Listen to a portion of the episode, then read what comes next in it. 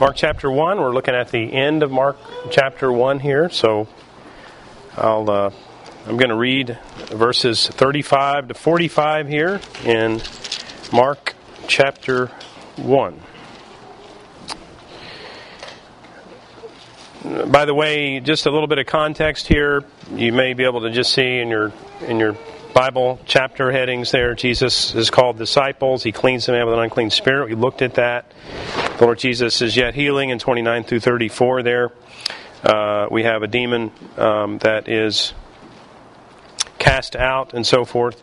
And so that's what uh, shows up just before we're reading here in verse 35. Rising very early in the morning while it was still dark, he departed and went out to a desolate place, and there he prayed. And Simon and those who were with him searched for him. And they found him and said to him, Everyone is looking for you. And he said to them, Let us go on to the next towns, that I may preach there also, for that is why I came out. And he went throughout all Galilee, preaching in their synagogues and casting out demons. And a leper came to him, imploring him, and kneeling, and kneeling said to him, If you will, you can make me clean. Moved with pity, he stretched out his hand and touched him and said to him, I will be clean. Excuse me, I will be clean. And immediately the leprosy left him and he was made clean. And Jesus sternly charged him and sent him away at once and said to him, See that you say nothing to anyone, but go, show yourself to the priest, and offer for your cleansing what Moses commanded for a proof to them. But he went out and began to talk freely about it and to spread the news so that Jesus could no longer openly enter a town, but was out in desolate places, and people were coming to him from every quarter. And so for the reading of God's Word. So we have here a few a few ideas into the really some insights into the Lord Jesus here. Some particularly noteworthy things, of course, happen in all of the verses in Mark. Mark is the shortest gospel. It's it's very compressed, and so, uh, as we might expect, you know, there's a lot of uh, fullness in each section here, and that certainly is true of this uh, short section here. And so, let's look at a few things. I'd like to draw your attention to just a few things here, and let us think about them a little bit. So, we have the first. Well, let me just ask you. We're, we're talking about who is Christ what is he doing here in this section? Uh, so, who is Christ? What is he doing here? And also, we see that there are certain models for us here as well in the life of Christ. So, um, we, we are very comfortable receiving a command, a verbal, written command from the Lord, but we're often not so, uh, not so perhaps sharp at receiving uh, a command of life. In other words, uh, the verbal command is one thing, uh, but the model of life, in other words, do I do what Jesus did, or do I only do what Jesus says? And so, nonetheless, that's a little bit of a clue uh, to uh, what I think we might be able to see here, some insight into this passage. But let's look at the Lord Jesus. What do we find out about the Lord Jesus in this passage?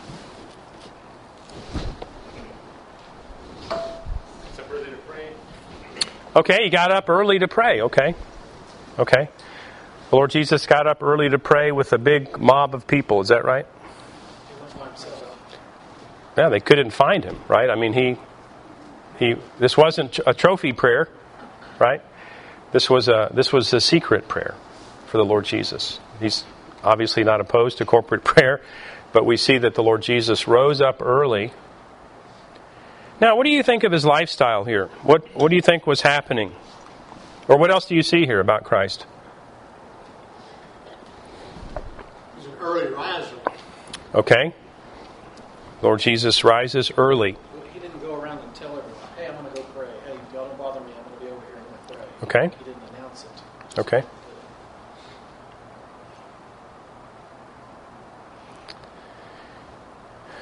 Let us go on to the next towns, that I may preach there also. That is why I came out. Okay. He had a mission. Okay. Now we know the Lord Jesus did a number of things, right? And I always um, am particularly interested in these singular summaries of what the Lord Jesus, or what anyone really does. The Apostle Paul, uh, when he when he um, writes, uh, I think to Titus, he says he refers to those who came out for the sake of the name. In other words, and so what what he was doing was he was summarizing all of the work of ministry to have to do with the name of Christ. And I can assure you that was very informative for me as a chaplain in the United States Navy. if Paul's going to summarize the ministry of the word of, of, of God with the name of the Lord Jesus, then I better be using the name of the Lord Jesus, even though there are some people that were uncomfortable with that, right? Now, what else do we find about, about Christ here in this section?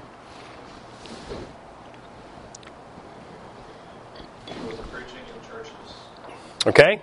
We know that it was his practice to go into the synagogues and preach. He says, This is why I came out. Again, the Lord Jesus did many things, but we see here that he has prioritized that which was very, very important, and that is preaching. All right? Okay, what else do we see?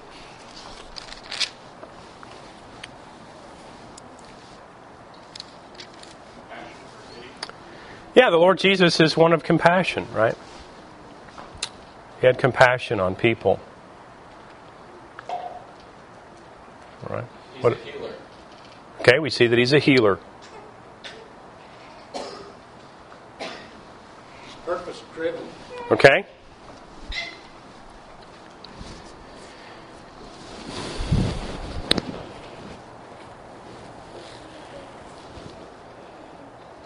Jesus had a leisurely life, you think?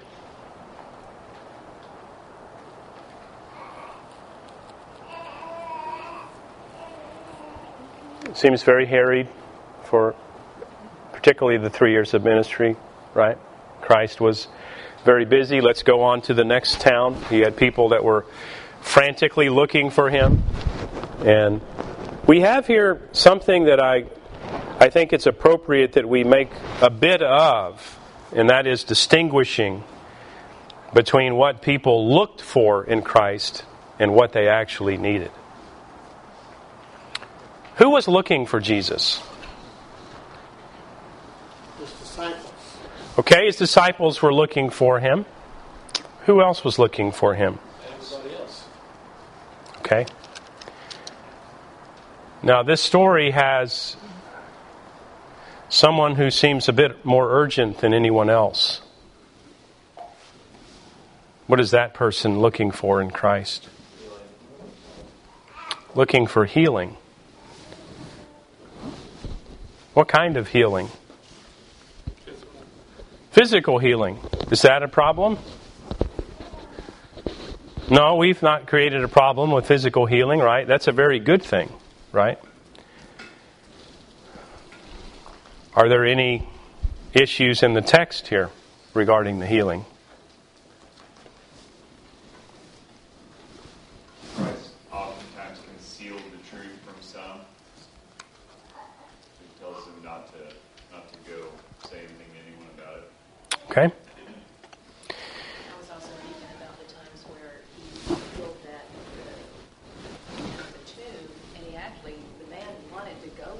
I Okay. Uh, He did go back and tell. Go and tell, so he knows what needs to happen. Yeah. Well, we also see that uh, he was unclean. He doesn't say that, but he, he wants he's asking Christ to uh, heal him so that he's clean. So he must have been unclean. Well, it was leprosy. Um, and so that is a significant statement.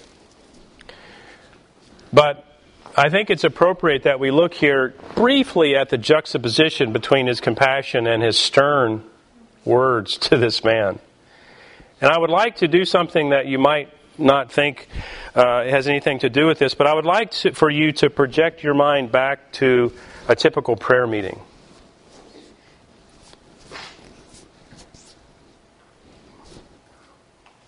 What can sometimes become the focus of a prayer meeting? I'm thinking about physical healing now as opposed to spiritual healing. The reality is is that the man wanted to be healed, but he actually more desperately needed to be redeemed. And that is the only reason why Jesus responded to him sternly was because yes, it's a wonderful thing to be healed physically, but do you not see that you are lost and undone? Do you not see that? And the Lord Jesus was very aware of the problem of becoming a celebrity healer. Because he became a celebrity healer, what did the context of his life become? Look at verse 45.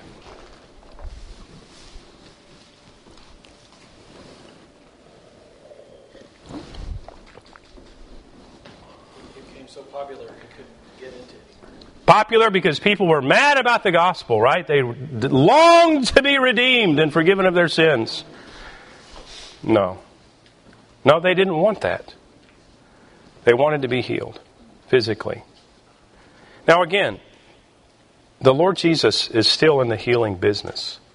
I believe that to be true. And there's every reason to expect that the Lord can heal us. But the reality is, is that we, we recognize that we, do we not set conditions for ourselves? Yes, God, if you will do this for me. Right? But we, we, and all the people around us desperately need to be forgiven of our sins. We need, we need Christ the Redeemer. And there's a priority really that is that shows up right here in this passage of Scripture in, in, in chapter 1. Right? We see that the Lord Jesus hid the context of his life dramatically changed because he was seen as a celebrity healer, not because he was seen as a celebrity savior. No, ignominy, mockery, and ultimate death came. Had he only healed, would they have killed him? No. And the Lord Jesus said, For this is why I came to heal. Is that what he said? No, he said, This is why I came to preach. To preach what? What did he say? What was the, what was the summary of his message? Two words Repent and be baptized. Repent and believe. Repent and believe. Same as John the Baptist, right? Repent and believe. So some so it you know, it's important for us to think about these priorities really that are set up and I really do think that we we well, it doesn't really matter what I think honestly. That's what is revealed in the text of scripture. Uh, right here in verses 35 to 45 is there is in fact a priority in our lives you know and that priority is one of spiritual life and that's what we desperately need from christ not only initially right but as one who will maintain that now let's look back at uh, this verse here let's not go too far afield from his devotional life and let me ask you a few questions can you pray? Can you pray? I mean, what does prayer look like for you? Because this is a this is where the Lord Jesus is for us, of course, a model, right? Everything the Lord Jesus did is not a model for us. There's no reason for you to practice healing. not the way Jesus did, right? There's no reason for you to enter into the process of being a redeemer, right, in that sense of the Lord Jesus. All the attributes of Christ are not communicable. They're not for us, in fact, right? So that would be important for us to recognize.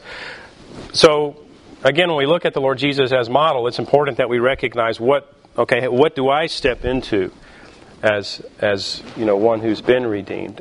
And this is one of those things, right? This is one of those things about prayer. And we may, we may ask a question well, why did Jesus pray? Why did he pray? What do you think the answer to that is?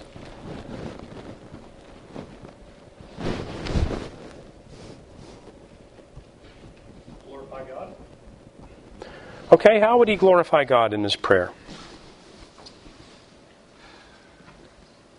by showing that he is uh, being submissive. Okay? Why else would Jesus pray? Thank you. He's always been in perfect community with the Trinity. for Okay. all eternity. Prayer's about communion, okay? It's about a heavenly Father, right? This recognition. It's about communion. What else? We're, we're commanded to, so he could be setting an example for them. It's an exemplary part, right?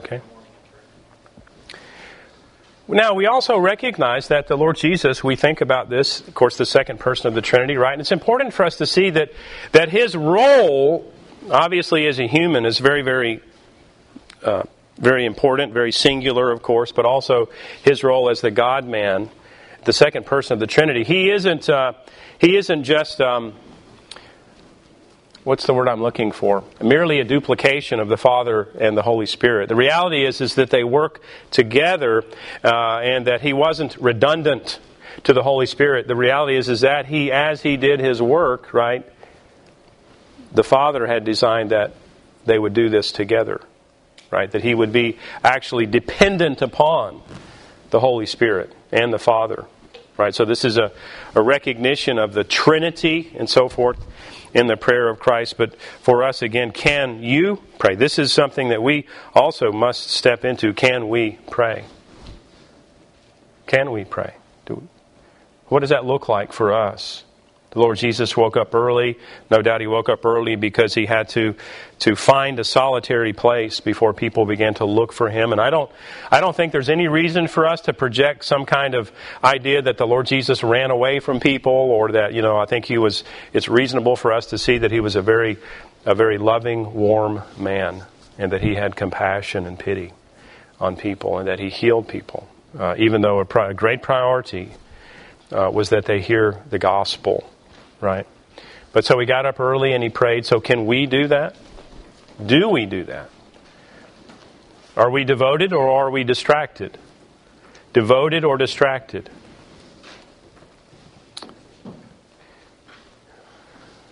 I think it's important that we see that if prayer was necessary for Christ, then is it necessary for us? Right? It's necessary for Christ. It's necessary for us.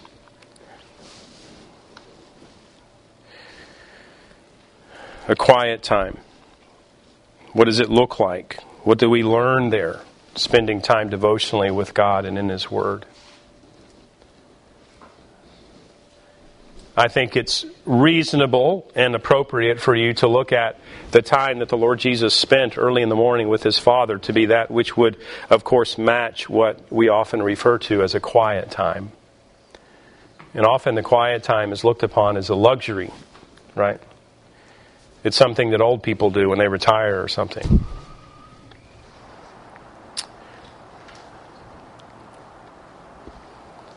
But, I mean, it's the Lord Jesus, I think, is showing us that even in a day that is described as harried, very, very busy, uh, yet he yet he recognized that he must carve out this time. Right? For it seems that uh, I recall that Luther, when people would ask him about a day, his day, he would say, when he had a busier day, what did he do? he got up earlier and prayed more, apparently. All right? Because, again, Luther recognized that he was a man dependent upon the Lord. and we see, of course, this example here. Um, okay, let's talk about uh, why Jesus came, that I may preach.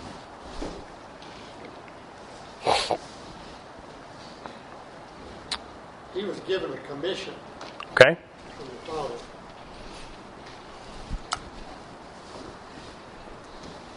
Okay, so Christ preached. We know that he was called upon by the Father to do that. Is there any other reason that the Lord Jesus would, would preach? It doesn't take delight in the death of the wicked. Okay. now, what does not taking delight in the death of the wicked have to do with preaching? Well, uh, you want to see the one who you're preaching to to change his ways to repent, to believe in the gospel, and to follow, uh, follow the Lord. Okay. Uh, so somebody who doesn't do that, uh, uh, they're, they're going to die. They're going to go to hell.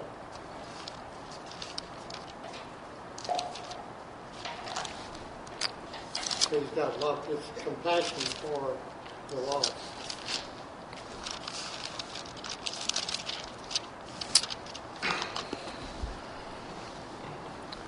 The Apostle Paul talks about the foolishness of preaching, right? What do you think he's referring to when he talks about the foolishness of preaching?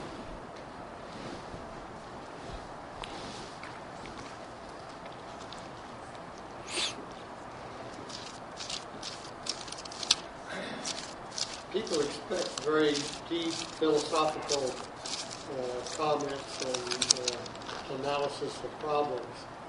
And preaching the gospel takes the, the man right where he is and opens his heart and lays out the, the, the truth of life.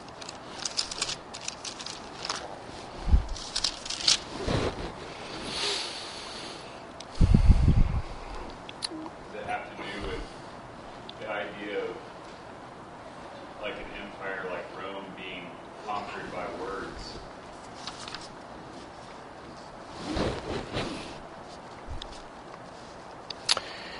Well, he says in 1 Corinthians chapter 1, verse 22, Jews, de- yes, thank you for that, uh, Jared. Jews demand signs and Greeks seek wisdom. But we preach Christ crucified, a stumbling block to Jews and folly to Gentiles. But to those who are called, both Jews and Greeks, Christ the power of God and the wisdom of God. For the foolishness of God is wiser than men, and the weakness of God is stronger than men. Verse 27 God chose what is foolish in the world to shame the wise. God chose what is weak in the world to shame the strong.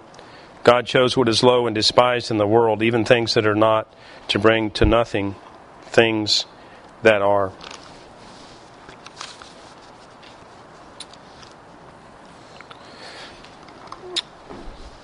You know, there are certain parts of our lives and certain things that we do and organizations that we're a part of that have very ceremonial uh, and lofty introductions to them.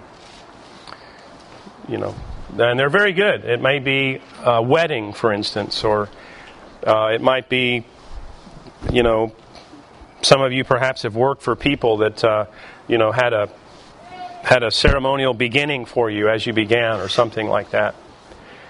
But what the Apostle Paul is referring to is that the introduction into the kingdom of God looks like this thing that requires something that's quite foolish, actually the foolishness of preaching. Like, wow, that's really not very lofty. That doesn't seem to fit into the grand philosophy of the world. Where is all the sophistry of the great lectures of the day and preaching? It's not there, right? It's this this activity that God has determined will actually, in fact, have much to do with us coming to faith in Christ. And so, this idea of preaching, the Lord Jesus says, This is why I've come out, right? So, why is it so important?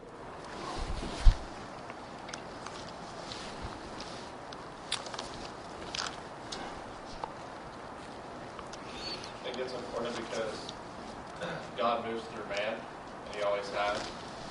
Um, and in this case, Jesus is the prophet and the delivery, the deliverer of the message. Okay?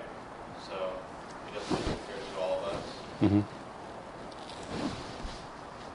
He, as in God the Father, doesn't appear to us. Mm-hmm.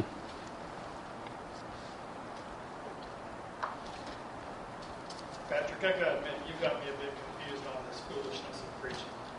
Okay. I, I'm, I'm trying to follow you, but it did not follow, did not land on here. Yeah, well, the Apostle Paul is, uh, and there certainly is, this is not an exposition of 1 Corinthians chapter 1. It's an attempt at an exposition of Mark chapter 1, verses 34 to, 4, to 45. But, but nonetheless, the idea in Paul's reference to foolishness is that the preacher and the message is not a sophisticated, worldly acceptable proclamation. It is, in fact, that which is lowly, that which is mocked. And, and that's the idea in the foolishness of preaching in this reference. This idea that, that you know, God has determined somehow, in the same way that He sent the Lord Jesus Christ to the earth, He, he didn't set Him up as a prince, right? He set Him up as the son of a carpenter. And the guy was born in a stable. So that's the idea. Does that make sense? I think so. So you're saying the preaching itself isn't foolish. It's to elevate it. It's foolish in the eyes of the world. Yeah. That's what I was thinking. Ask, ask your unredeemed neighbor what he thinks of preaching. I mean, does he know what you do on Sunday mornings? I know he does, Brandon. But he might, would he be a guy that might say, What are you doing with your life, man? Why are you wasting your Sundays? It, Right. It might help to consider uh, that the, the Proverbs say that the, the fear of the Lord is the beginning of wisdom. Mm-hmm. The fool who in his heart there is no God. So Mm. there's a, a juxtaposition of different kinds or qualities of wisdom where the superior Paul is not going to suggest that in God's eyes preaching is foolishness. He's drawing our attention to these different qualities of what we consider to be wise or foolish. That's very helpful. Thank you. I kind of followed you into First Corinthians here. As, uh, One seventeen. Christ did not send me to baptize, but to preach the gospel, and not with words of eloquent wisdom, lest the cross of Christ be empty. Is this kind of what you're getting at, or am I still out in the weeds? Well, I think, uh, and it's helpful that Adam brought this up, but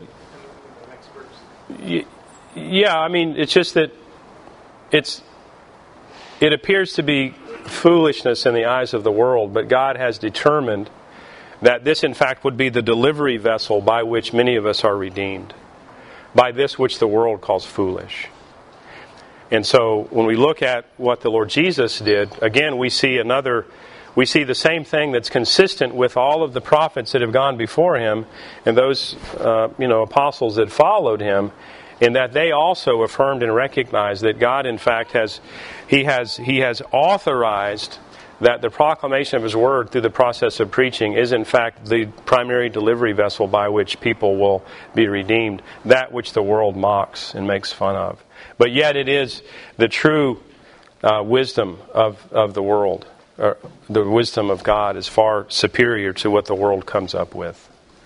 Yeah. Yeah, Paul talks also in, in Titus about um, the Judaizers, and I, I get a sense of, um, he, talks about there are many rebellious men, empty talkers and deceivers. Um, they, they preach uh, myths and genealogies and all these complications. But he instructs Titus to, uh, as for you, speak the things which are fitting for sound doctrine. Yeah. He says, We once were foolish ourselves before we were saved. But uh, with, with God's grace on us, it's, it's changed us.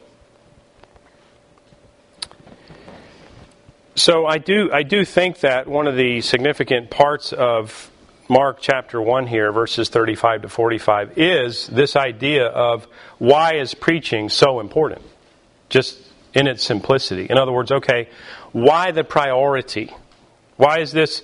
Why, why has the Lord Jesus uh, singularly summarized his work? He didn't say, I came to die on the cross. We know that is absolutely true, and we know that that is absolutely vital and urgent to what the Lord Jesus did, right? But here in this passage, he's emphasizing preaching, and the reality is that is that I certainly hope this doesn't seem self-serving, so since I happen to be a preacher, but nonetheless, the, the, the reality is, is that God has, has much in mind with preaching. In other words, what is the purpose of it? Is it simply the entry vessel by which you come into the kingdom?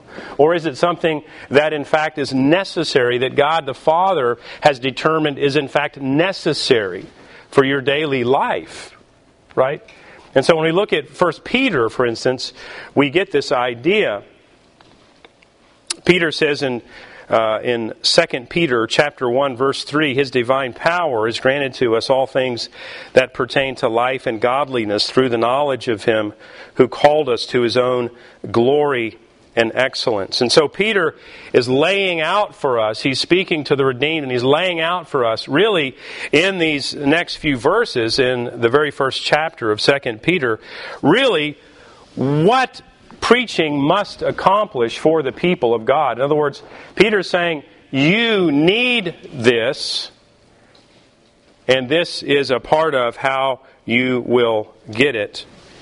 As a matter of fact, sort of at the end of this whole section, in verse 12 of 2 Peter 1, he says, Therefore I intend always to remind you of these qualities, though you know them and are established in the truth that you have.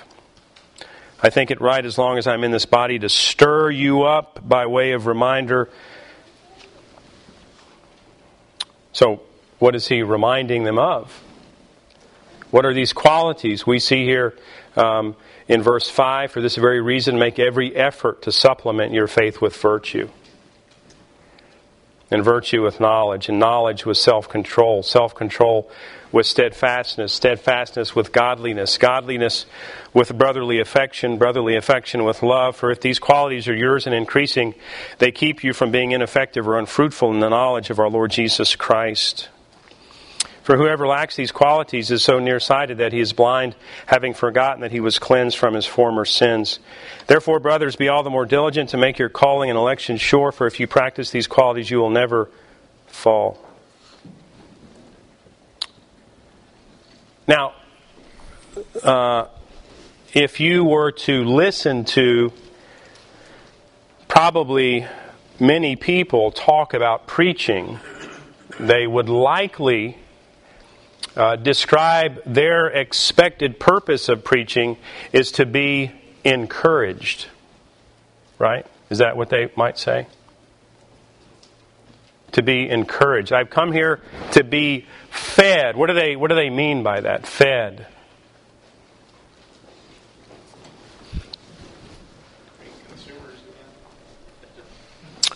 Okay.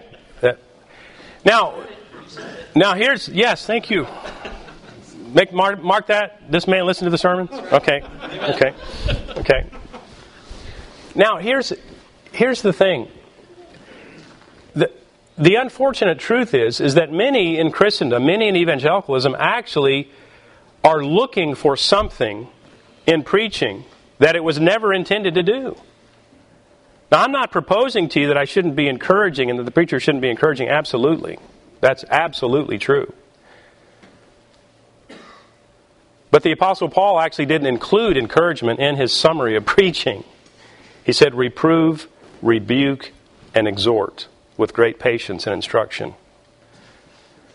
So, if, again, that's why the urgency, the reality is, is that we are here. God has brought us into the entryway of the kingdom of God. And the Apostle, the Apostle Peter is talking in, in, in chapter excuse me, chapter 1 of 2 Peter, and he's saying, okay, this is where we're going, and this is how we're going to get there. And it involves all of us, but it absolutely involves the proclamation of the Word of God. I'm a reminder of you. We, he says, with virtue. What is virtue? Virtue is moral energy. Moral energy. Add to that all of these things, right? And so, again, part of it, yes, it has to do with your devotional period of time. Just you and just just you and the Word of God and the Lord here, right? And then you've got your families. Obviously, that's a part of that. You've got you've got a faithful uh, church, a community of believers in which you hear the proclamation of the Word and you're around God's people. And the reality is, is when we mature in Christ, we don't need that anymore. Is that right? No. Because maturity in Christ actually has to do with growing independence. Those are two words. In dependence. Right? On the people of God, on the Word of God, and on God Himself. But that's counterintuitive because we think maturity is about tying my own shoes. It's about fixing my own peanut butter and jelly sandwich. Yes, that is part of maturity, absolutely. Right? But maturity in Christ has to do with growing in a recognition that we desperately need God and the people of God and the ways of God.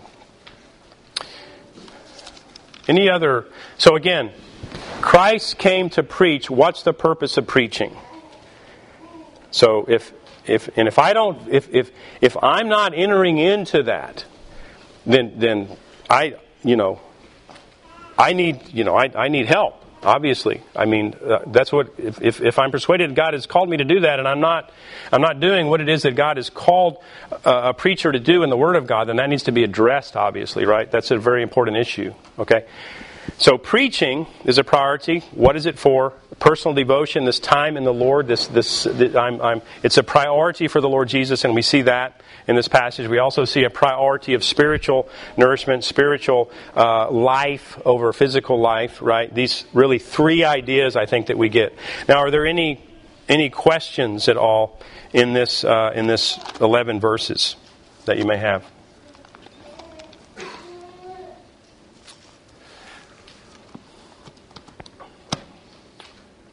Okay, well.